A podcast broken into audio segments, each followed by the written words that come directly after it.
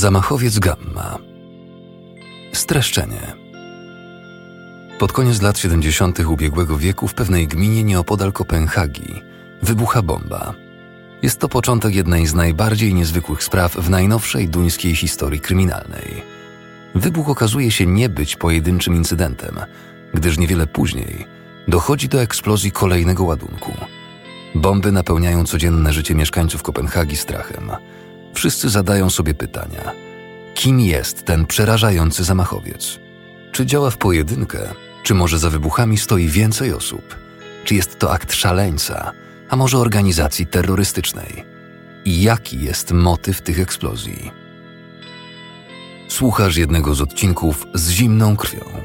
Skandynawskie zbrodnie, które wydarzyły się naprawdę, czyli serii podcastów o prawdziwych zbrodniach w Skandynawii. Wszystko, co zaraz usłyszysz, oparte jest na faktach.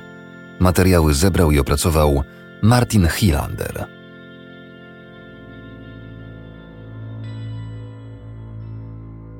Sprawa, o której zaraz opowiemy, jest jedną z najbardziej niezwykłych spraw w najnowszej duńskiej historii kryminalnej. Sprawcy udaje się steroryzować mieszkańców Kopenhagi pod koniec lat 70. Panuje nieustanny strach przed zamachowcem i przed kolejnym wybuchem.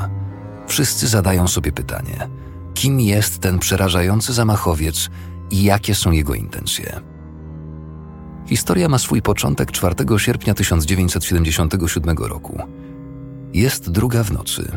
Ulicą jedzie rowerzysta. Powoli, ale konsekwentnie dociera do rogu ulicy. Gdy znajduje się na wysokości budki telefonicznej, zatrzymuje się i zsiada z roweru. Rozgląda się ostrożnie, jakby w obawie, że ktoś może go obserwować. Następnie wchodzi do budki i zaczyna ją dokładnie sprawdzać. Kilka razy otwiera drzwiczki, bada podłogę i sufit, przygląda się bocznym panelom. Kończy pomiary i rozważania, po czym wyjmuje z torby, którą położył obok budki, jakiś cylindryczny przedmiot. Kilkoma odcinkami taśmy izolacyjnej starannie mocuje rurę do sufitu budki. Następnie od rury do górnej krawędzi drzwi przeciąga kabel. Wychodzi z budki i przez chwilę przygląda się swojemu dziełu. W końcu wrzuca jeszcze do niej list – Następnie zamyka drzwi. Spokojnie wsiada na rower i odjeżdża w ciemną noc. O 6.35 rano pracownica kopenhaskiej firmy telefonicznej przyjeżdża swoim dostawczakiem do rzeczonej budki telefonicznej, aby opróżnić pojemnik na monety. Niczego nie podejrzewając, podchodzi do budki, tak jak robiła to już wiele razy wcześniej. Otwiera drzwi i nagle rozlega się wielki huk. Kobieta zostaje odrzucona do tyłu i upada na ziemię.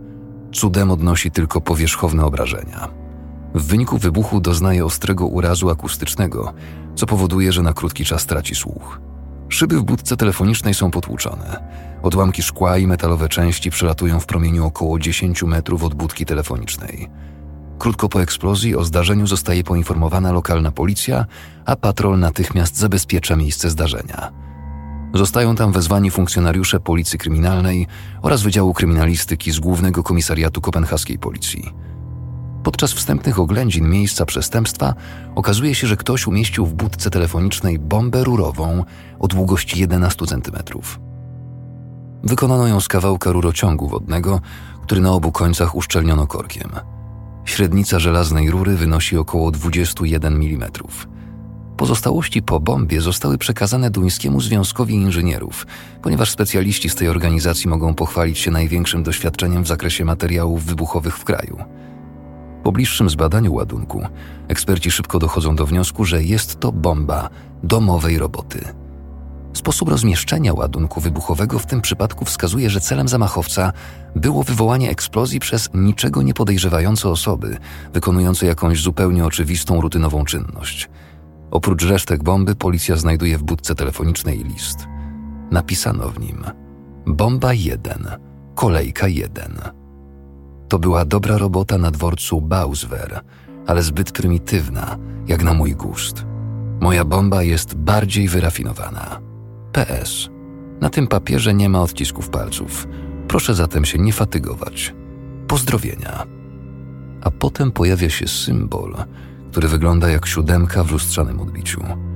Sprawca nawiązuje do wybuchu bomby, do którego doszło kilka tygodni wcześniej na stacji kolejowej Bauswer. To właśnie tam siedemnastolatek i jego dwudziestoletni kolega zdetonowali małą bombę domowej roboty, która wyrządziła jednak wyłącznie szkody materialne. Poza ich zainteresowaniem chemią nie było żadnego innego motywu. Obaj sprawcy zaprzeczyli jednak, jakoby wiedzieli cokolwiek o tajemniczym wybuchu w budce telefonicznej. A zatem eksplozja w budce i ta z dworca kolejowego nie są najwyraźniej dziełem tych samych osób. Kto więc stoi za bombą w budce telefonicznej? I dlaczego podpisał się lustrzanym odbiciem siódemki? I co oznaczają bomba 1, kolejka 1? Czy to oznacza, że wybuchnie więcej bomb? Policja porusza się po omacku. Nie ma żadnych wskazówek, które pozwoliłyby na rozwiązanie sprawy i ustalenie tożsamości tajemniczego sprawcy, który bardzo szybko zyskuje pseudonim Bombiarz. Policjanci kryminalni natychmiast rozpoczynają intensywne przesłuchania osób mieszkających w bezpośrednim sąsiedztwie miejsca zdarzenia. Z tego powodu, a także ze względu na ogromne zainteresowanie mediów, policja otrzymuje wiele informacji od obywateli, którzy uważają, że posiadają wiedzę mogącą pomóc policji kryminalnej w dalszym śledztwie. Zostaje wyznaczona nagroda. Każdy, kto dostarczy istotnych informacji na temat sprawcy, otrzyma 5000 koron, około 3196 zł. To z kolei skutkuje jeszcze większą liczbą wskazówek od obywateli. Każda z nich jest uważnie analizowana. Taki sposób działania okazuje się wyjątkowo zasobochłonny i niestety nie przynosi żadnych dalszych ustaleń. Zaledwie tydzień później mieszkańcy Kopenhagi są narażeni na kolejny wybuch. Jest 11 sierpnia 1977 roku. Kelner mieszkający w wieżowcu na przedmieściach Kopenhagi, gdy ma wczesną zmianę, zazwyczaj zamawia nad ranem taksówkę do pracy z budki telefonicznej obok swojego mieszkania. W domu nie ma własnego telefonu, a o tak wczesnej porze nie kursują żadne autobusy ani pociągi. Jak zwykle wychodzi z mieszkania kilka minut po czwartej i idzie do budki telefonicznej, z której zawsze korzysta. Około czwartej dziesięć otwiera drzwi kabiny i w tym samym momencie rozlega się gwałtowny huk eksplozji. Kelner uchodzi wprawdzie z życiem, ale doznaje licznych obrażeń w postaci ran ciętych twarzy i rąk. Ma pęknięty prawy bębenek. Ponadto na jego prawym ramieniu pojawia się ogromny siniak. Odniósł poważniejsze obrażenia niż ofiara ostatniej bomby i doznał równie wielkiego szoku. Będący w pobliżu doręczyciel gazet słyszy gwałtowny wybuch i widzi leżącego na ziemi kelnera trzymającego się za prawą rękę. Poszkodowany krzyczy do gazeciarza, żeby wezwał karetkę, co ten natychmiast czyni. Następnie mężczyzna pomaga rannemu kelnerowi, najlepiej jak tylko potrafi. Zaalarmowana policja natychmiast wysyła na miejsce zdarzenia jednostkę, która odgradza teren. Wezwana zostaje także policja kryminalna. Tym razem służby decydują się wytoczyć ciężkie działa. Na miejscu zjawiają się szefowie Wydziałów Policji Kryminalnej, Wydziału Kryminalistyki i specjaliści od pobierania odcisków palców. Również w tym przypadku zbierane są zeznania świadków, którzy mieszkają w bezpośrednim sąsiedztwie feralnej budki. Przesłuchanych zostaje kilkaset osób. Żadna z nich nie dostarcza jednak wskazówek na temat ewentualnego sprawcy. Wydział Kryminalistyki rozpoczyna szczegółowe badania. Zostają wykonane rysunki i zdjęcia budki telefonicznej, a Duński Związek Inżynierów ponownie zostaje powołany do szczegółowego przebadania resztek bomby. Z przeprowadzonych badań wynika, że bomba numer dwa została skonstruowana według tej samej zasady i podłożona dokładnie w ten sam sposób co bomba numer jeden. To znaczy, że wybuchła po otwarciu drzwi budki telefonicznej. Podobnie jak w przypadku pierwszej bomby, pozostawiono list. Sprawca uważa, że proponowana nagroda jest dość zabawna, ponieważ prawdopodobnie nie znajdzie się żadna osoba, która zaryzykowałaby życie dla pięciu tysięcy koron. KTAS, firma zarządzająca budkami telefonicznymi, jest zdesperowana.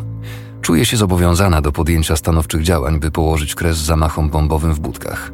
Postanawia usunąć drzwi ze wszystkich budek w Kopenhadze. Podjęcie konkretnych kroków zarządza również szefostwo policji. Pomaga KTAS przy demontażu drzwi, monitoruje budki telefoniczne i przeprowadza masowe przesłuchania osób, które mogłyby wiedzieć cokolwiek w tej sprawie. Jednocześnie odbywają się konferencje prasowe w nadziei, że z pomocą dzienników uda się uzyskać od mieszkańców istotne informacje. Wydział Kryminalistyki Duńskiej Policji pracuje niemal całą dobę i wielokrotnie wzywa na szkolenia cały personel komisariatu z Gladsaxe, przedmieść Kopenhagi, gdzie doszło do eksplozji. Podczas spotkań funkcjonariusze otrzymują zalecenia, w jaki sposób należy postępować podczas tego typu akcji. zwłaszcza w sytuacji, gdy ma się do czynienia z ładunkami wybuchowymi. Trzeba zadbać o zachowanie bezpiecznych odległości i poradzić sobie z paniką mieszkańców. Na ulicach coraz częściej pojawiają się patrole policji, które szczególną uwagę zwracają na budki telefoniczne. Nawet funkcjonariusze policji kryminalnej angażują się niekiedy w działania patrolowe, a ważne strategicznie miejsca monitorowane są przez służby bezpieczeństwa. Nie ustaje napływ informacji od mieszkańców i ciągle gromadzone są zeznania świadków. W sumie sprawa ta wymaga zaangażowania wielu osób i licznych nadgodzin. Sprawca podpisał się lustrzanym odbiciem siódemki. Na temat tajemniczego podpisu powstaje wiele teorii. Policja prowadzi dokładne badania i szuka tego symbolu w powieściach, dokumentach i innych materiałach. Nikt jednak nie jest w stanie rozwiązać tej zagadki. W placówkach wszystkich jednostek policji na terenie Kopenhagi nieustannie dyskutuje się o zamachowcu. Śledztwo prowadzone jest przez całą dobę. W piątek, 19 sierpnia 1977 roku, o godzinie 6.30, policja otrzymuje kolejne zgłoszenie o bombie. To już trzecie takie zdarzenie w ciągu 14 dni. Pracownica KTAS odkryła bombę w budce telefonicznej i natychmiast wszczęła alarm. Jechała opróżnić pojemnik na monety w częściowo ukrytej za krzewami budce telefonicznej w Murkheuwaj na wysokości budynków o numerach 239-241. Na szczęście pracownica KTAS jest bardzo czujna. Podchodząc do budki telefonicznej, zauważa, że około pół metra nad podłogą kabiny przez otwór po drzwiach przeciągnięty jest drut. Drzwi zostały usunięte przez policję i operatora telefonicznego po zdetonowaniu drugiej bomby. Po bliższym przyjrzeniu się, lecz bez wchodzenia do środka, odkrywa, że pod półką, na której zazwyczaj znajdują się książki telefoniczne, znajduje się przyklejony taśmą klejącą przedmiot przypominający bombę rurową. Natychmiast zwraca się do przypadkowego przechodnia i prosi go o wezwanie policji. Następnie zostaje na miejscu zdarzenia, aby nikt nie wszedł do budki i nie zdetonował bomby. Gdy tak czeka, obok niej przejeżdża policjant na motorze. Kobieta zatrzymuje go i informuje o całej sytuacji. Funkcjonariusz przez radio policyjne natychmiast zgłasza to do Głównego Komisariatu Policji, co gwarantuje, że powiadomiony zostanie posterunek właściwy dla danego rejonu. Po otrzymaniu zgłoszenia na miejsce podłożenia bomby natychmiast zostają wysłani policjanci, którzy zabezpieczają strefę zagrożenia w promieniu około 25 metrów. Ponieważ w ciągu ostatnich dwóch tygodni w kilku miejscach w Kopenhadze rozłożono atrapy bomb, jak można podejrzewać, były to głupie szczeniackie wybryki, jest nadzieja, że technicy kryminalistyki będą w stanie szybko ocenić, czy w tym przypadku chodzi o prawdziwy ładunek wybuchowy. Kiedy specjaliści docierają na miejsce, błyskawicznie orientują się, że to prawdziwa bomba rurowa. Natychmiast wzywają zespół ze Związku Inżynierów, który przysyła oficera zajmującego się kwestiami amunicji. Zapada decyzja o rozmontowaniu bomby. Ma to ogromne znaczenie dla zabezpieczenia dowodów, ponieważ tylko wtedy, gdy jest ona kompletna, można ją później przebadać pod kątem jakichkolwiek śladów. W celu zabezpieczenia budki przywieziono worki z piaskiem i ułożono je wokół. Specjaliści od materiałów wybuchowych rozpoczynają swoje rutynowe czynności. Bezpieczny odstęp zwiększono do 50 metrów. Kiedy eksperci są gotowi do usunięcia bomby, wstrzymany zostaje wszelki ruch na Murkheuwaj. Gdyby doszło do wybuchu, nikt nie zostanie ranny. Na kilka minut przed rozbrojeniem ładunku w okolicy panuje upiorna cisza. Jest 7.54, gdy znienacka w budce telefonicznej zaczyna dzwonić telefon. Policja i ekipa od materiałów wybuchowych postanawiają go nie odbierać. Zakładają, że dzwoniącą osobą jest sprawca, który chce nakłonić kogoś do wejścia do budki i w ten sposób zdetonować bombę. Dyżurny z centrali Komendy Głównej Policji został poinformowany o tym połączeniu i we współpracy z operatorem telefonicznym oraz Kopenhaskim Centrum Powiadamiania Ratunkowego uruchomił system blokowania telefonów do tej budki, dopóki nie dowiesz się skąd pochodziło połączenie. Później okazuje się, że dzwonił jeden z prezesów firmy telekomunikacyjnej, który próbował skontaktować się z pracownikiem i poinformować go, że właśnie wybiera się do budki telefonicznej. Specjaliści od pobierania odcisków palców biorą się do pracy i szybko znajdują kolejny list od sprawcy, umieszczony między książkami telefonicznymi. Również tym razem nie znaleziono na nim odcisków palców. Specjaliści ze Związku Inżynierów zaczynają dokładnie badać zabezpieczoną bombę. Raport z dochodzenia zawiera szczegółowy opis poszczególnych elementów i budowy bomby. Zostaje nawiązany kontakt z producentami i sprzedawcami poszczególnych części, aby dowiedzieć się, czy można ustalić ewentualnego nabywcę. Niestety bez rezultatu. Pozostawiony list Podobnie jak w przypadku dwóch poprzednich ataków, napisano na specjalnym rodzaju papieru milimetrowego. Być może kontakt z producentem papieru przyniesie nowe informacje. Sporządzane są długie listy firm, uczelni i osób korzystających z tego rodzaju papieru. To czasochłonne zadanie wymaga przeprowadzenia kilkuset wywiadów i zakrojonych na szeroką skalę dochodzeń. Niestety nie przynosi to żadnych nowych wskazówek. Policyjni grafolodzy zajmujący się analizą pisma odręcznego skrupulatnie analizują znaleziony list. To, co tym razem napisał jego autor, ma w porównaniu z poprzednimi wersjami nieco bardziej męgliste i przerażające brzmienie. Oto, co zostało w nim napisane. Bomba 3, kolejka 2. Cześć, wróciłem. Moja mała Danio. To tradycyjna bomba czwartkowa. Pozbycie się drzwiczków budki telefonicznej zmusiło mnie do skonstruowania specjalnego detonatora. Ochus. Podsunęło mi pomysł elektrycznego zapłonu a przy okazji będę mógł wykorzystać mój druciany zapalnik do obwodów do innych rzeczy. Co stało się z czarnym pierścieniem? Wydaje mi się trochę niestosownym nazywanie mnie bombiarzem siódemką. Dlatego od teraz nazywam się Niewidzialnym X. To jest jednocześnie ostatnia bomba czwartkowa, jaką dostaniecie. Od dnia dzisiejszego bowiem będą się one pojawiać nieregularnie i nie tylko wyłącznie w budkach telefonicznych w Gladsaxe. Będę walczył z łapaczami i każdy, kto stanie mi na drodze, dostanie kulkę między oczy.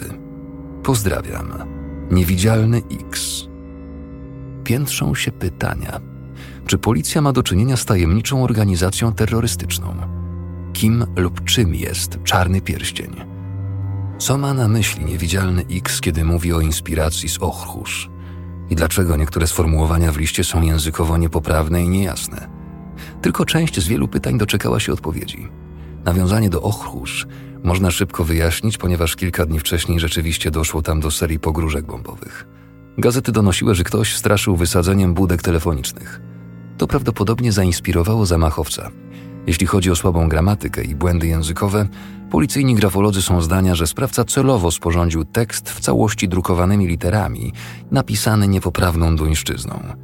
Ponadto eksperci są zdania, że musi to być osoba starsza, ponieważ użycie słowa łapacz i pisownie Ochrus przez dwa A uważano wówczas za przestarzałe.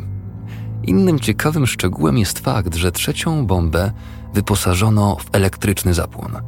Zamachowiec doskonali się zatem, a jego bomby stają się coraz bardziej skomplikowane. Na razie jednak na szczęście dla mieszkańców i policji nic więcej się nie dzieje. Przestępca zrobił sobie przerwę. Mijają miesiące i dopiero 13 października 1977 roku wszystko zaczyna się na nowo. Jest czwartek, około godziny 12.45. Czternastoletnia dziewczynka wychodzi ze szkoły nieco wcześniej. Zmierza do samochodu ojca po swoje robótki ręczne, które zostawiła tam poprzedniego dnia. Planowała zająć się nimi jeszcze tego popołudnia. Auto stoi zaparkowane w kopenhaskiej dzielnicy Brunshøj, na ulicy, przy której znajduje się mieszkanie rodziny. Dziewczynka dostała od ojca kluczyki do samochodu. Kiedy dociera do pojazdu, odblokowuje tylne drzwi od strony pasażera i otwiera je, ale tylko na około 20 centymetrów. Przez przypadek zauważa, że po ich wewnętrznej stronie znajduje się coś, co wygląda jak rura. Natychmiast zatrzaskuje drzwi, biegnie do ojca i mówi mu, co zobaczyła. Samochodem jeżdżą ojciec dziewczynki i jej starsza siostra. Zarówno ona, jak i ojciec mają do niego kluczyki, choć mężczyzna jest pewien, że ostatnio córka nie korzystała z samochodu. Dlatego natychmiast dzwoni na policję, która kontaktuje się z policją kryminalną. Tym razem miejsce zdarzenia podlega kompetencjom policji kopenhaskiej.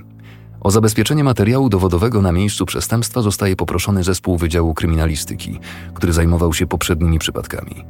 Eksperci przyglądają się przedmiotowi, przypominającemu ładunek wybuchowy przymocowanemu po wewnętrznej stronie drzwi do podłokietnika.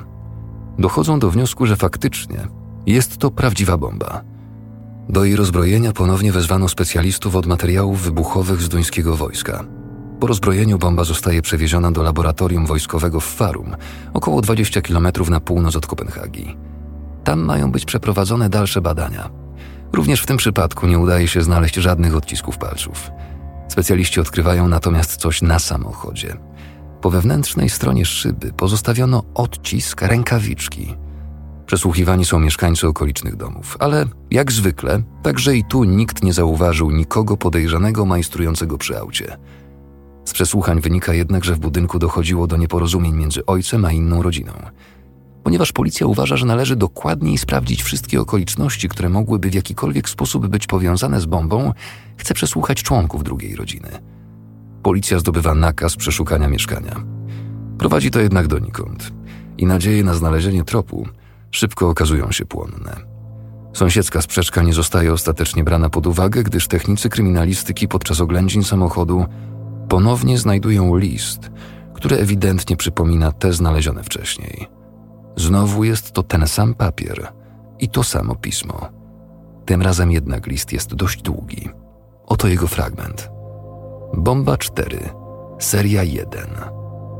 Minęło sporo czasu, odkąd ostatnio słyszeli Państwo o niewidzialnym X, ale oto właśnie uderzyłem ponownie. Następnymi celami będą samochody i autobusy, a także obiekty użyteczności publicznej, takie jak ratusze, urzędy pocztowe, posterunki policji i przedszkola.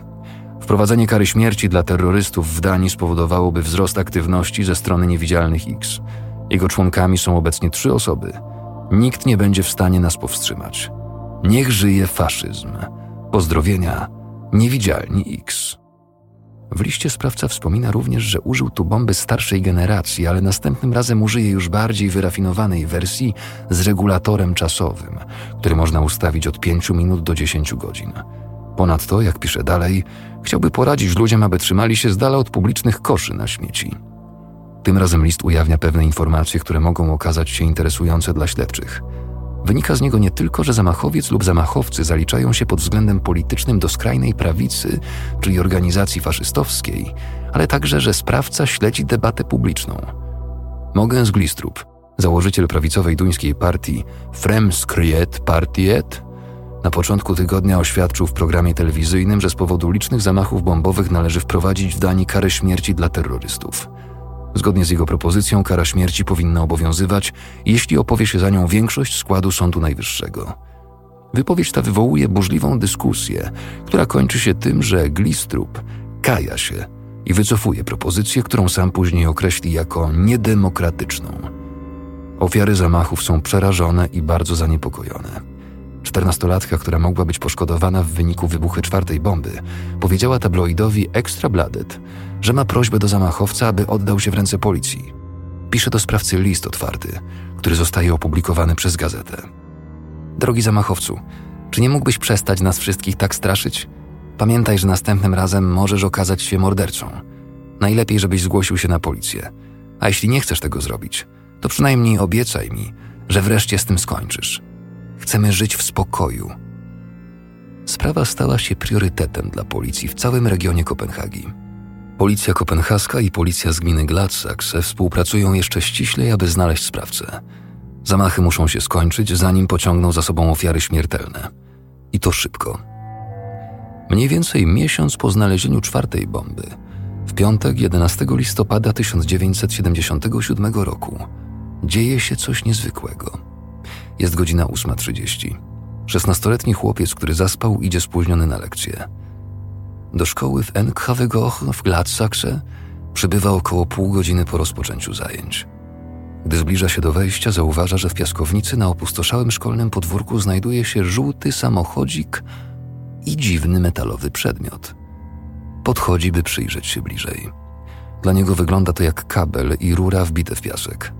Zgłasza swoje odkrycie dyrekcji szkoły, która natychmiast wzywa policję. Oficer dyżurny policji w Gladsaxe powiadamia policję kryminalną, której funkcjonariusze wraz z oddziałem techników kryminalistyki natychmiast udają się do szkoły. Znajdują tam oddaloną o około 20 cm od żółtego autka stalową rurę wbitą w piasek. Jest połączona kablem z pudełkiem zapałek. Bomba została podpięta do zabawki.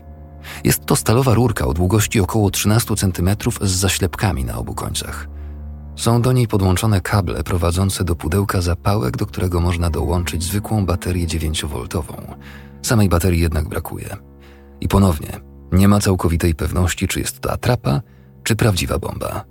Przecież prasa jak zwykle szeroko się o tym rozpisywała, a to skłoniło niektórych bezmyślnych prowokatorów do umieszczania rozmaitych atrap w Kopenhadze i w innych większych miastach.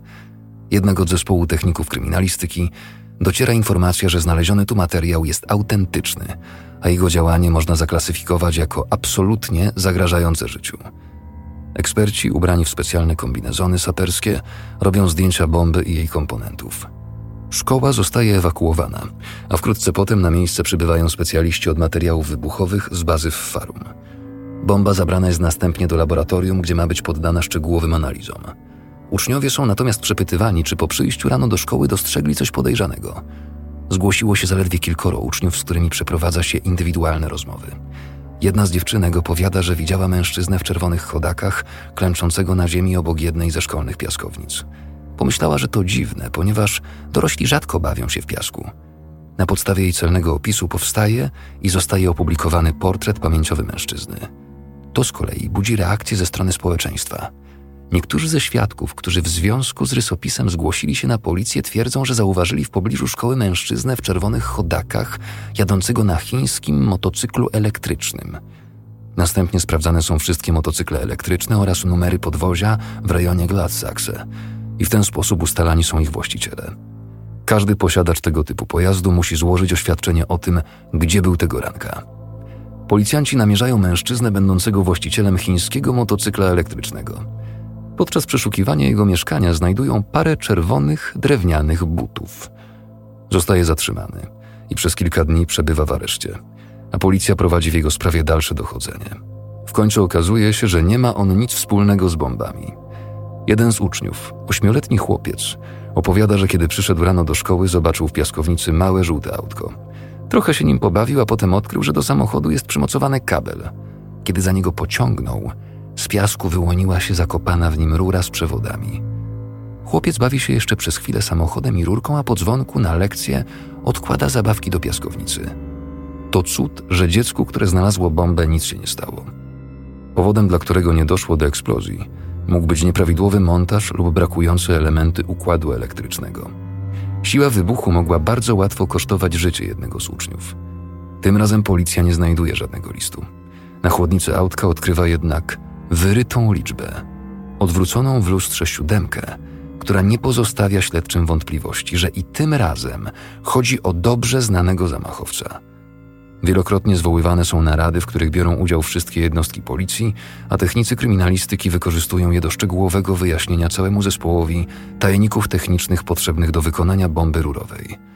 W tym przypadku ładunkiem wybuchowym jest stalowa rura o średnicy pół cala, uszczelniona na końcach zaślepkami. Na całość składa się jeszcze żółty samochodzik. Wywrotka marki Leslie numer 6 z lustrzaną siódemką na masce. Po środku trzech osi znajduje się czarna nitka. Prowadzi ona do przełącznika, który po pociągnięciu za nitkę może spowodować wybuch zasilanej bateriami bomby. Wszystkie odzyskane części są sprawdzane pod kątem miejsca produkcji oraz nabywcy lub sprzedawcy. Jeśli chodzi o zabawkę, to ślad prowadzi do Anglii, skąd wraca do sprzedawców w Danii. Prześledzenie wymaga ogromu pracy. W latach 1964-1967 sam tylko mały samochodzik sprzedano w Danii w ponad 100 tysiącach egzemplarzy. Na pierwszy rzut oka nie wygląda na to, aby w ten sposób udało się uzyskać przydatne informacje. Jedno jest pewne: sprawca jest pozbawiony jakichkolwiek emocji i skrupułów. To prawdziwe szczęście, że nie ma jeszcze na sumieniu żadnego ludzkiego życia. Prasa jest oczywiście regularnie informowana o stanie śledztwa. Wraz ze wzrostem ilości informacji rośnie też liczba kolumn prasowych opisujących sprawę. Z tego też powodu społeczeństwo śledzi tę sprawę z niezwykłym zainteresowaniem. Z drugiej strony, do centrali regularnie napływa wiele wskazówek o bardzo różnej jakości. Dochodzenie trwa, ale na przełom w śledztwie będzie trzeba jeszcze długo poczekać. Po około trzech tygodniach od odkrycia ostatniej bomby, w czwartek 1 grudnia 1977 roku o godzinie 5.30 rano, w północno-zachodniej części Kopenhagi słychać głośny huk. Natychmiast włącza się alarm i uruchamia cała policyjna machina. Teren zostaje odgrodzony, a świadkowie poddani przesłuchaniu. Mimo, że po wybuchu prawie wszyscy podbiegli do okien, żeby zobaczyć, co się stało, to jednak nikomu nie udało się zaobserwować czegokolwiek, co mogłoby pomóc w śledztwie. Eksperci kryminalistyki, którzy przybyli na miejsce zdarzenia, stwierdzili, że użyta tu bomba była szczególnie dopracowana. Ładunek wybuchowy z kilkoma układami scalonymi został umieszczony w plastikowym pojemniku na kanapki, a następnie schowany po prostu do plastikowej torebki. Został wyposażony w elektryczny zapłon 9V i przełącznik do ustawiania czasu. W pojemniku na lunch znajduje się przełącznik, dzięki któremu bomba wybuchnie, jeśli ktoś spróbuje unieść lub poruszyć plastikową torebkę. Ponadto na wieczku pojemnika jest główny przełącznik, który wystarczy przekręcić po umieszczeniu bomby w miejscu detonacji. To aktywuje układ scalony. Sama eksplozja jest dość potężna. Stalowa rurka z zaślepkami, w której mieściły się materiały wybuchowe, jest wygięta i poskręcana. Wszystkie pozostałe części leżą porozrzucane w okolicy na dosyć dużym obszarze. W pobliskim sklepie rozbiły się dwa duże lustra i kilka szklanych szyldów. Technicy kryminalistyki ponownie znajdują list od zamachowca, napisany jak zwykle na papierze w kratkę. W wyniku eksplozji list rozerwał się na kawałki, ale specjalistom udaje się go poskładać i rozszyfrować fragmenty tekstu. Brak w nim jednak jakichkolwiek nowych informacji na temat sprawcy. Zawiera natomiast ostrzeżenie, że następna bomba wybuchnie w centrum Kopenhagi. Tym razem sprawca podpisuje list pseudonimem Zamachowiec Gamma zamiast niewidzialny Mix. Odwrócona w lustrze siódemka może być interpretowana jako gamma, czyli trzecia litera greckiego alfabetu. Odcisków palców nie wykryto ani na poszczególnych elementach bomby, ani na liście. Jest grudzień. Zbliża się Boże Narodzenie, a według zapowiedzi zamachowca zawartej w ostatnim liście, następna bomba wybuchnie w centrum Kopenhagi. Policjanci obawiają się, że może to być dom towarowy lub inny większy sklep. Za pośrednictwem prasy służby wzywają mieszkańców do natychmiastowego powiadomienia policji, jeśli tylko zobaczą reklamówki, torby lub tego typu rzeczy pozostawione bez opieki. Informacja ta wywołuje oczywiście przerażenie wśród społeczeństwa i policja zaczyna otrzymywać masę zawiadomień o pozostawionych przedmiotach, walizkach, torebkach, paczkach i torbach. Chociaż przy wykonywaniu tego zadania funkcjonariusze napotykają na ogromne problemy czasowe i kadrowe, wszystkie wskazówki traktują poważnie i zajmują się każdą, nawet najmniejszą informacją. Nie chcą ryzykować. Sytuacja, w której jedna lub więcej osób odniosłoby obrażenia, a może nawet zginęło w środku sezonu świątecznego, miałaby katastrofalne skutki. Zarówno policjanci, jak i zwykli obywatele mają nadzieję na spokojne Boże Narodzenie, bez zamachów. Tak nie miało się jednak stać. Koniec części pierwszej. Wystąpił Filip Kosior.